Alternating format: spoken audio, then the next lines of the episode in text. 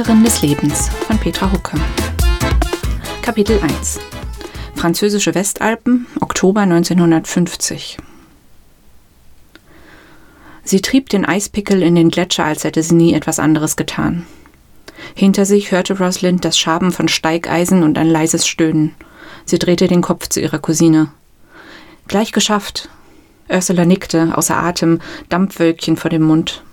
Eine Weile lang hörte Rosalind nur ihr eigenes Keuchen und die Geräusche, mit denen sie das Eisfeld malträtierte. Es veränderte Farbe und Struktur, je höher sie kamen. Der Wind, der weiter unten nur leise geflüstert hatte, wurde lauter. Rosalind sicherte ihren Stand und zog sich die Mütze tiefer über die Ohren.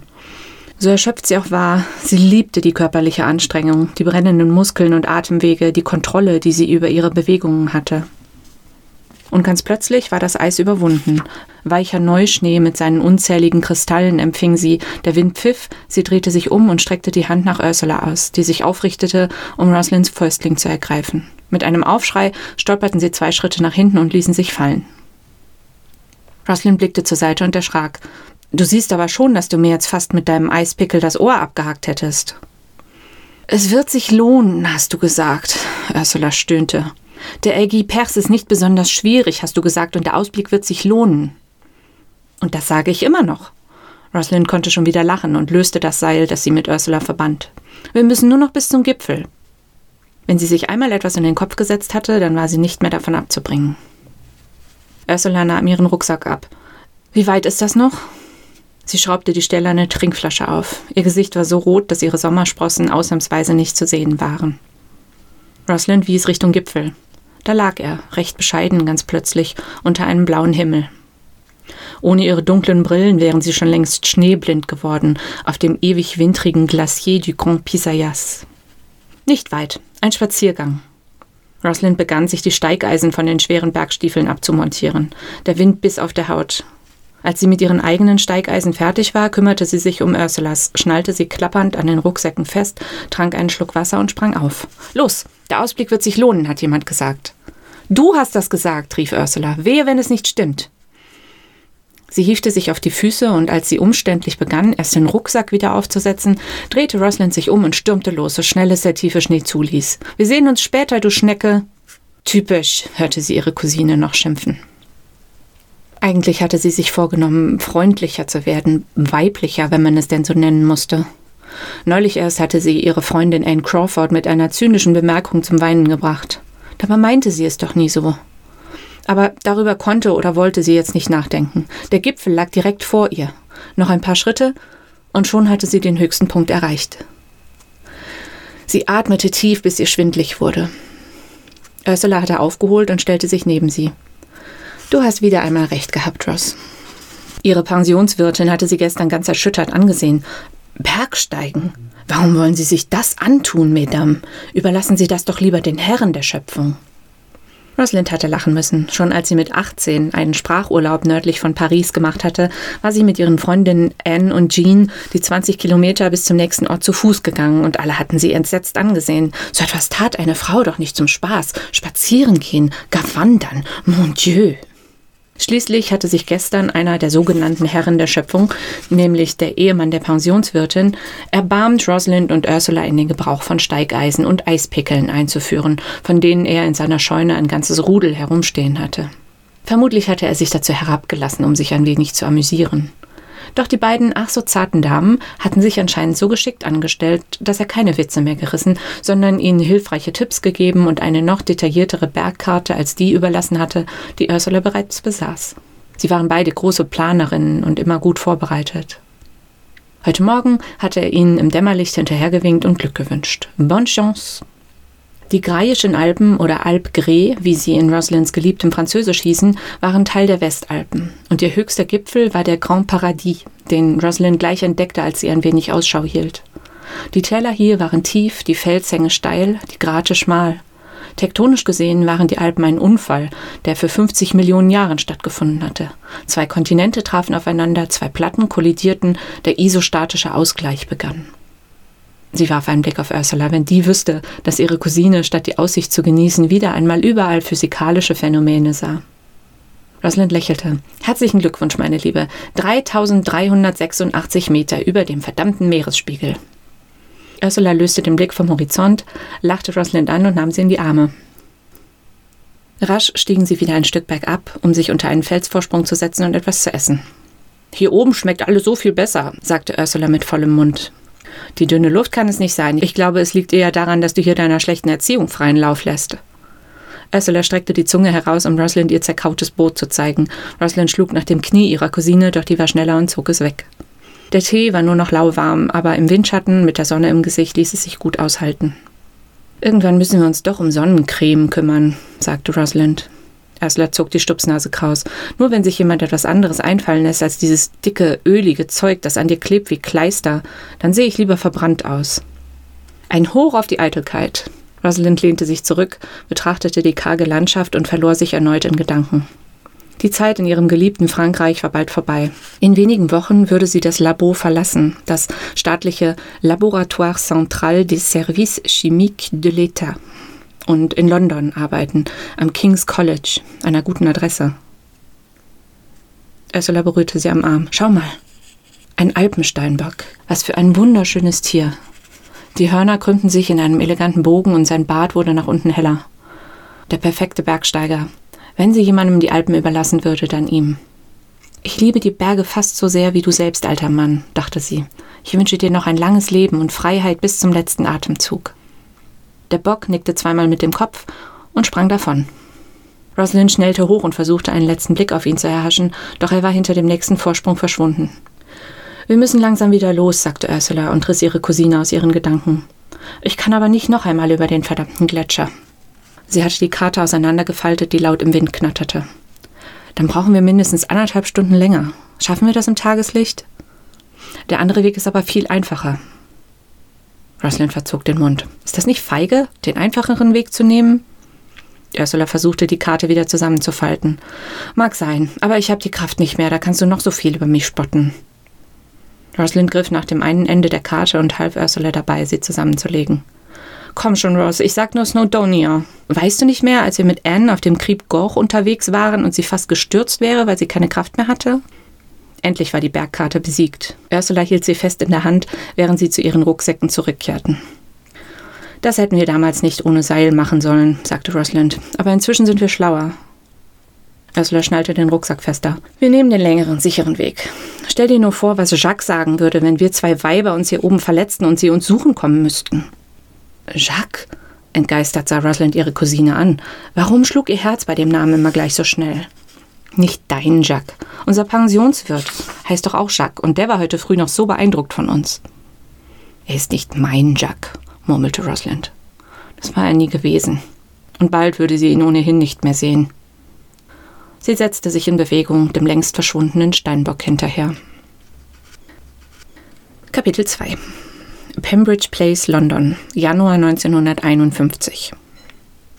Schon wieder eine Laufmasche. Die verdammten Nylonstrumpfhosen waren in England noch schwerer zu bekommen als in Frankreich. Dort hatte es in den letzten Jahren kaum noch Nachkriegsknappheiten gegeben. Die Menschen in Paris sahen wieder wohlgenährter aus, die Bäume waren grüner. Und zurück in London kam Rosalind alles grau und armselig vor. Sie dachte an den blauen, ätherischen Nebel, der manchmal über der Seine hing. Der englische Smog hingegen war gelb und ungesund. Sie ließ sich aufs Bett fallen und erlaubte es sich, ein paar Minuten zu träumen.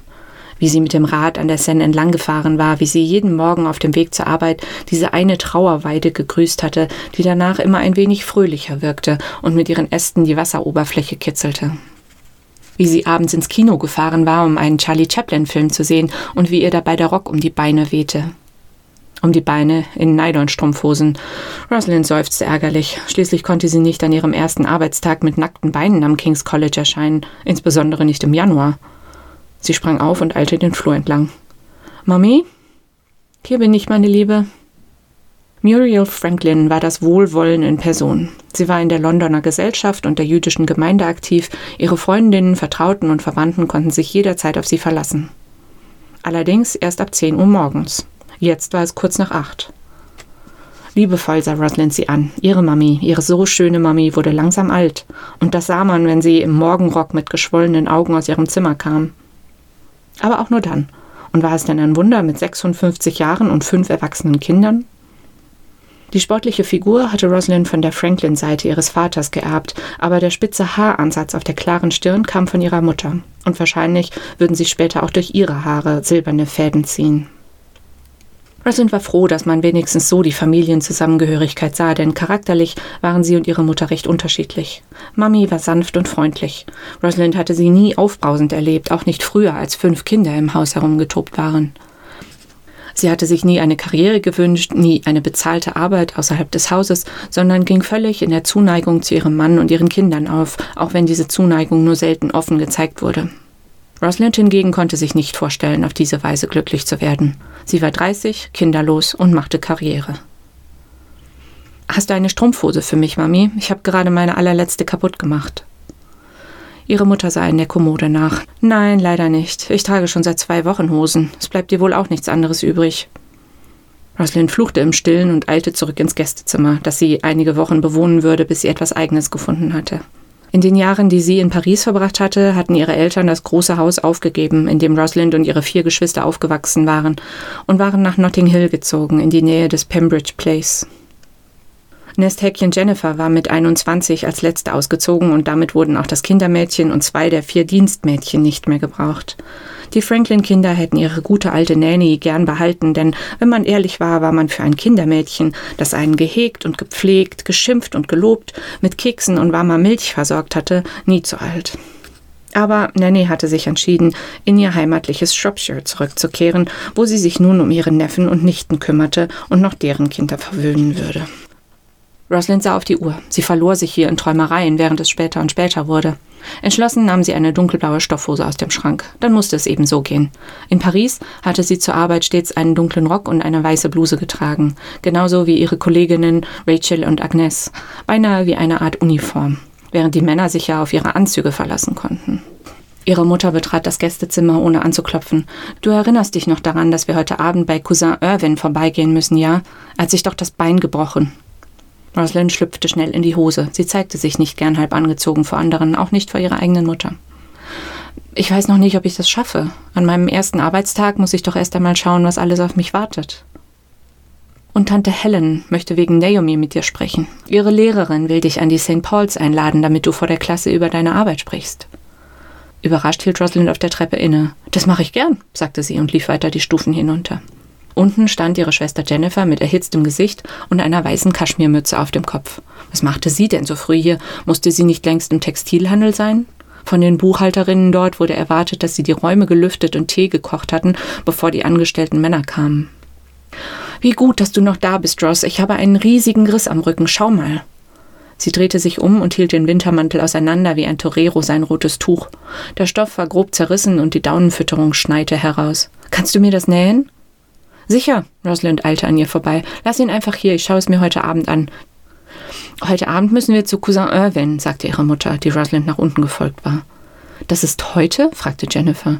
»Wie geht's seinem Bein?« Rosalind ging in die Küche, wo ihr Vater mit der Zeitung am Tisch saß und seinen pechschwarzen Kaffee trank.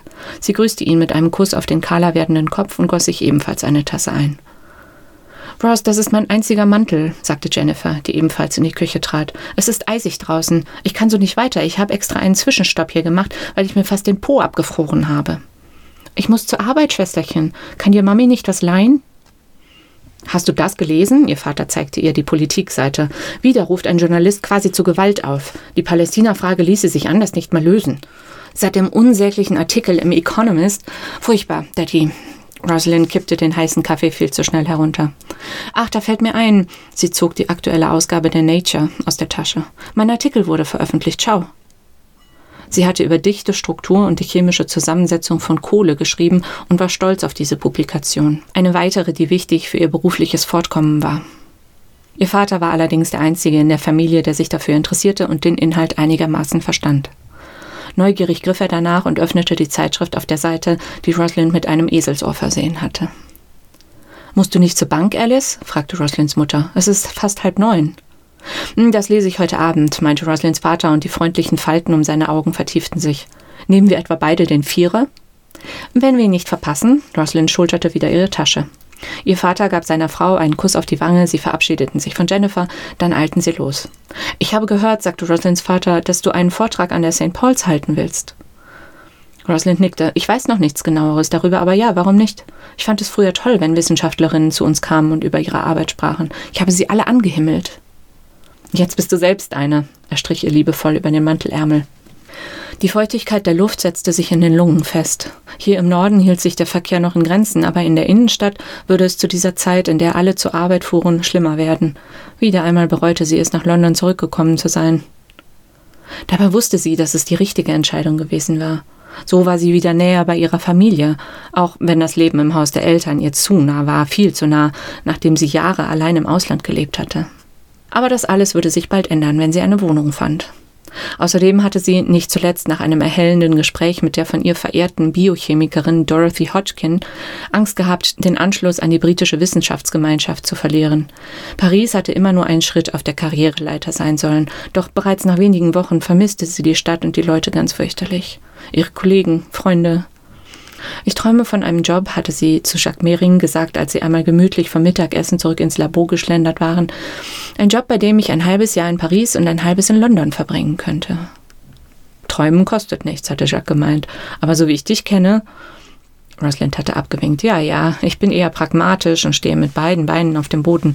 Deswegen habe ich mich ja für London entschieden.« Ihren Lunch hatten sie gern im Quartier Latin zu sich genommen, im Chez Solange, von dem aus man den inspirierenden Blick auf die ESPCI-Hochschule genießen konnte, an der Marie und Pierre Curie das Radium entdeckt hatten.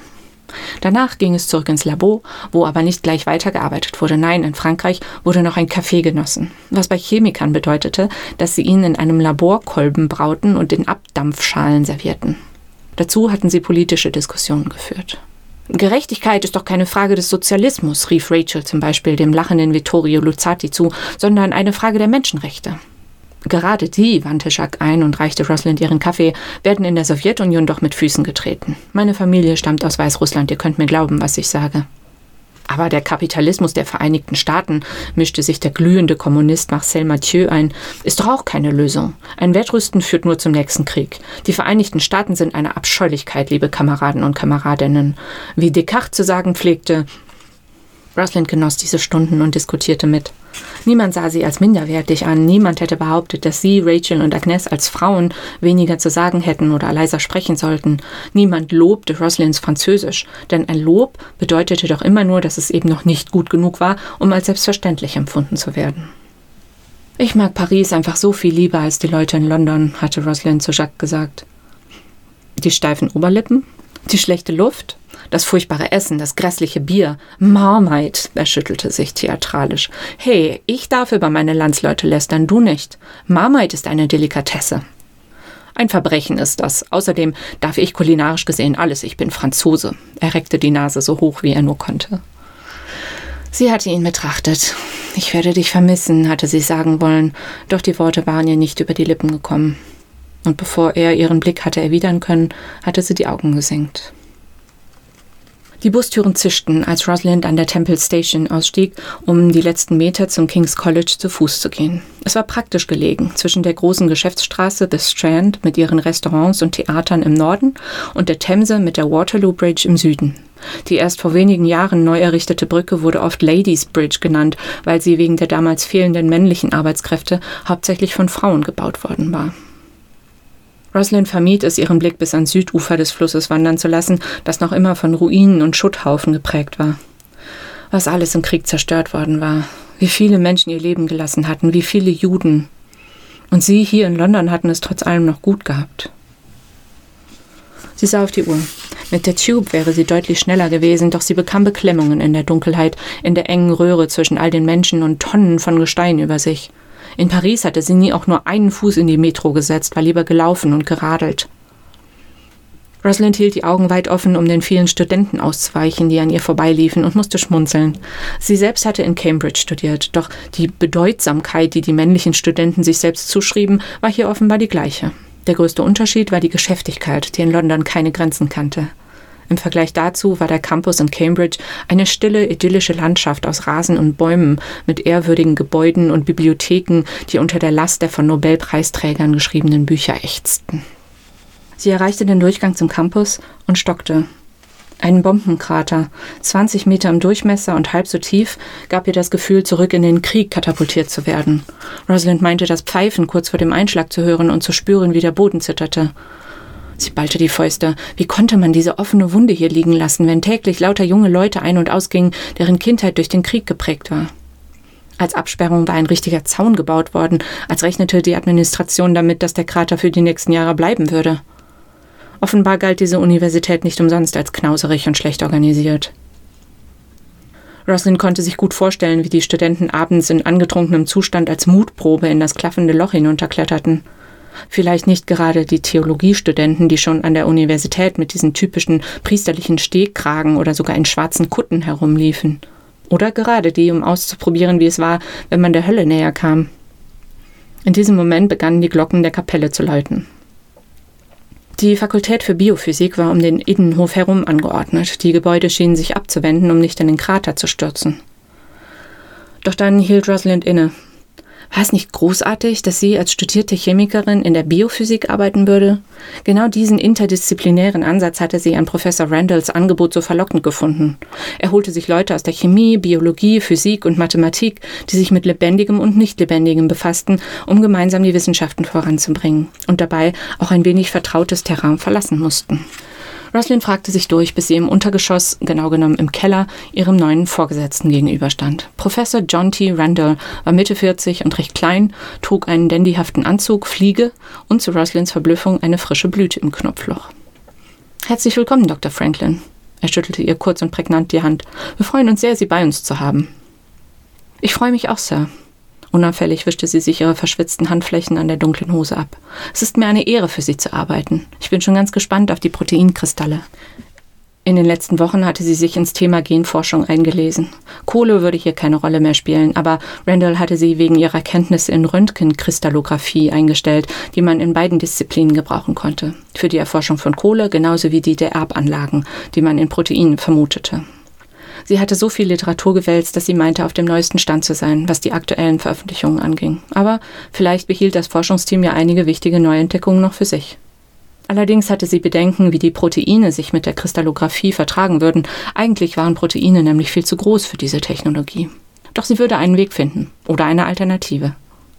Das faszinierte sie so an der Forschung, sich an Problemen zu messen und sie zu lösen und damit auch immer ein kleines bisschen die ganze Wissenschaft voranzubringen. »Kommen Sie mit«, sagte Randall. »Ich zeige Ihnen am besten gleich Ihren neuen Arbeitsplatz.« Sie gingen einen langen Flur entlang. Ab und zu zeigte er auf eine Tür und erklärte, wer im Büro dahinter saß. Sie war verblüfft, wie viele Frauen er in seinem Team hatte. Dr. Mewen ist Physikerin, Dr. Hansen Biologin. Weiter hinten ist das Fotolabor von Freda Ticehurst, die ich von General Electric hergeholt habe. Eine tragische Geschichte, sie hat im Krieg ihren Verlobten verloren. Und hier ist das Büro von Dr. Fell. Dr. Honor Fell? Ist sie nicht mehr in Cambridge? Doch, sie ist unsere Senior Biological Advisor und kommt jeden Freitag runter, bevor sie das Wochenende mit ihrer Familie im Süden verbringt. Kennen Sie sie? Leider nicht persönlich, aber ihr guter Ruf eilt ihr voraus. Sie ist reizend, eine ganz scheue Person.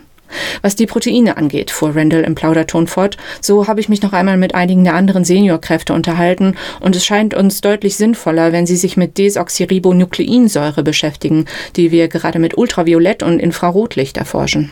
Das soll erst einmal ihr Schwerpunkt sein. Das hatten wir aber anders besprochen, sagte sie verblüfft. DNA gern, aber was die Methode angeht, kenne ich mich doch am besten mit der Kristallographie aus. Ich weiß, aber ich hatte Ihnen doch von Dr. Stokes geschrieben? Sie zögerte. Daran konnte sie sich beim besten Willen nicht erinnern. Randall sprach weiter, bevor sie sich äußern musste. Er möchte sich derzeit lieber allein mit den Proteinen beschäftigen. Sie wusste nicht, was das alles bedeuten sollte und schwieg. Das heißt, fuhr Randall fort, dass sie mit einem Doktoranden zusammenarbeiten werden, Oliver Raymond. Außerdem haben wir noch Maurice Wilkins und Ellen Keller im Team. Das DNA-Material, das uns Professor Siegner aus Bern bereitgestellt hat, bringt interessante Ergebnisse.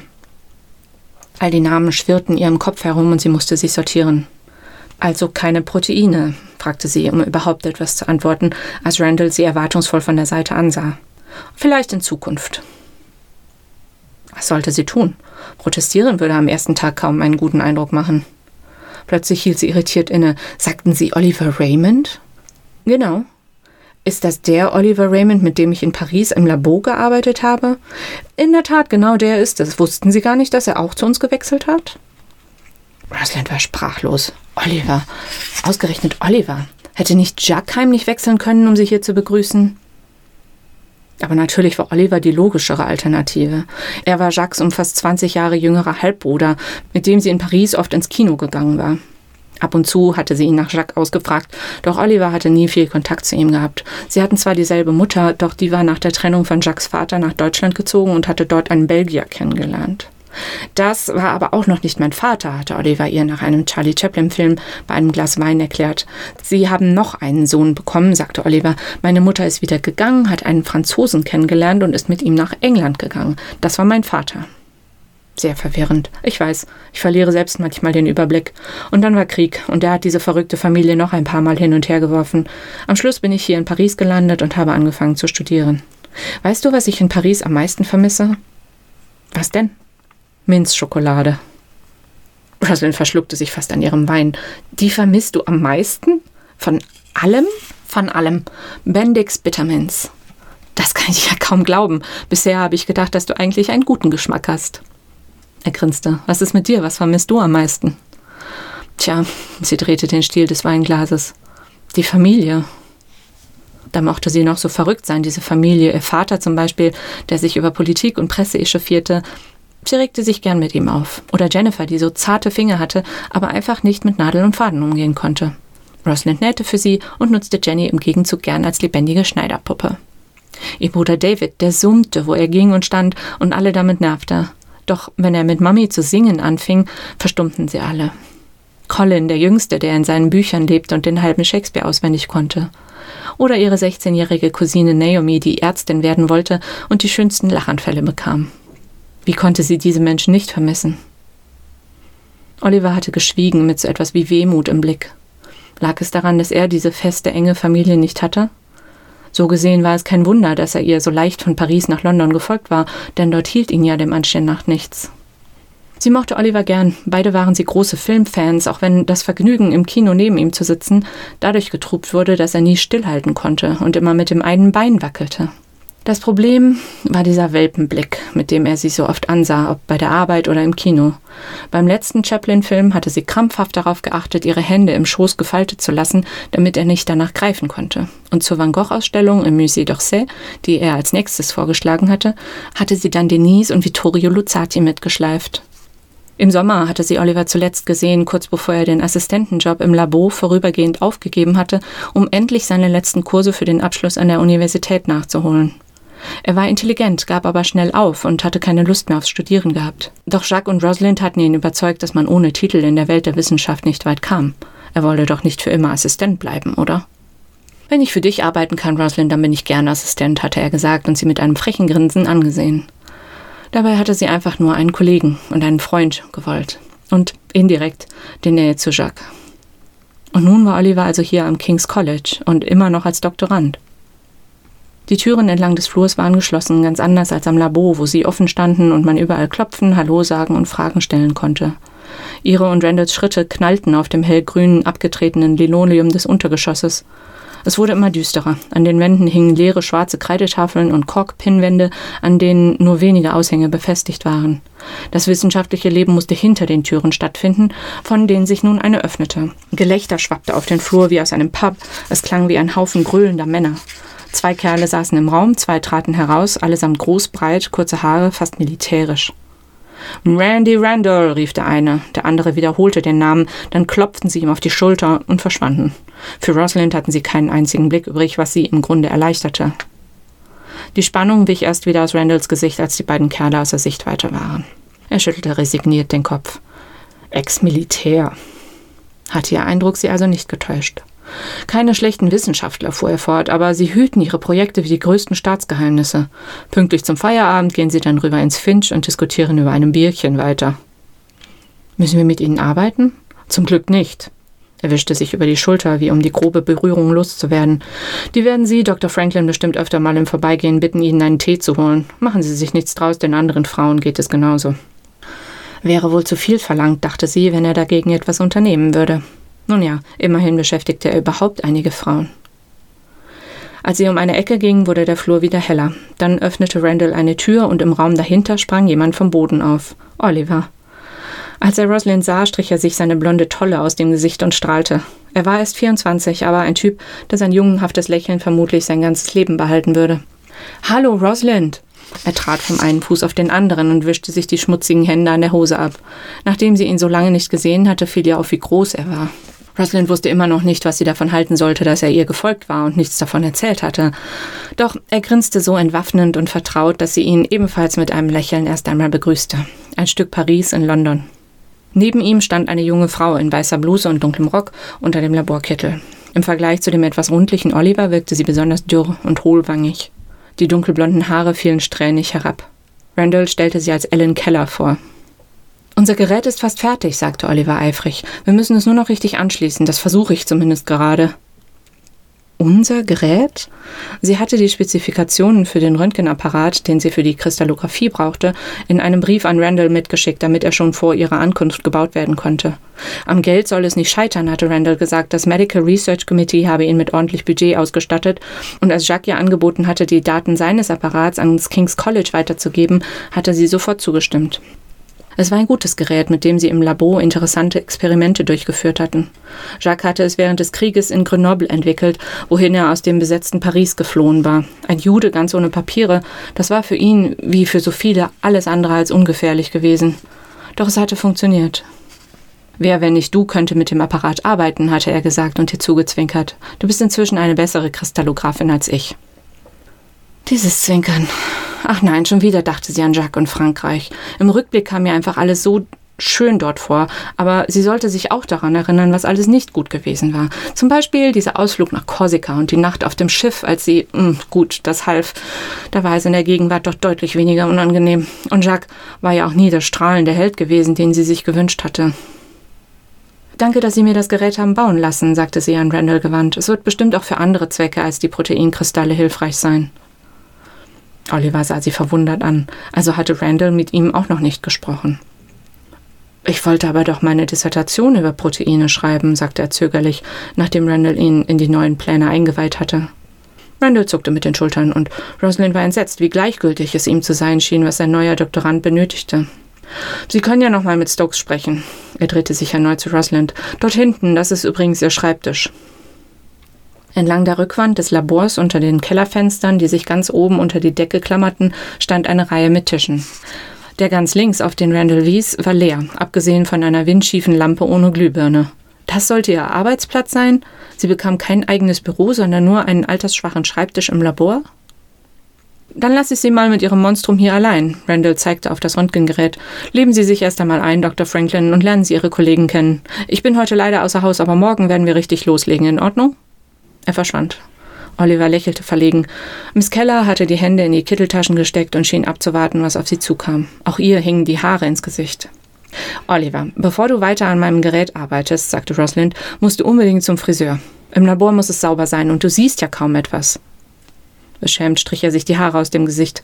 »Mach ich. Und überhaupt, was tust du eigentlich hier?« »Monsieur Mathieu hat im Labor gejammert, dass er mit den Dissertationen von mir, Michel und Pierre überlastet ist.« Er verzog den Mund. Vom eigenen Doktorvater gesagt zu bekommen, dass man eine Last sei, musste selbst dem ausgeglichenen, fröhlichen Oliver nahegegangen sein. »Ich habe dann eigentlich eher aus Spaß gesagt, dass ich auch gehen könne, nach England, so wie du, Rosalind. Und da ist er zur Schreibmaschine gerannt und hat ratzfatz ein Empfehlungsschreiben für Randall aufgesetzt. 2 Wochen später habe ich hier angefangen. Allerdings will Randall nicht, dass du mich betreust. Wilkins soll das machen.« »Wer genau ist das?« »Dr. Maurice Wilkins«, sagte Miss Keller plötzlich mit kratziger Stimme. »Randalls rechte Hand, arbeitet mit Röntgenkristallographie, zusammen mit mir, ist im Urlaub.« Rosalind verstand gar nichts mehr. Sie sollte die Finger von der Kristallographie lassen, während dieser Wilkins, der bestimmt nicht so viel darüber wusste wie sie, weiter damit arbeitete? Der Name sagte ihr gar nichts. Sie wandte sich Miss Keller zu. »Und welche Funktion haben Sie?« »Seine Assistentin, Fulbright-Stipendiatin.« »Und hat er Ihnen auch schon mal gesagt, dass Sie sich die Haare aus dem Gesicht binden sollten?« Miss Kellers Augen wurden schmal. Sie erblasste. Rosalind war zu weit gegangen. Es wäre wohl eine Entschuldigung angebracht gewesen, aber die kam ihr nicht über die Lippen, auch wenn sie sich schämte.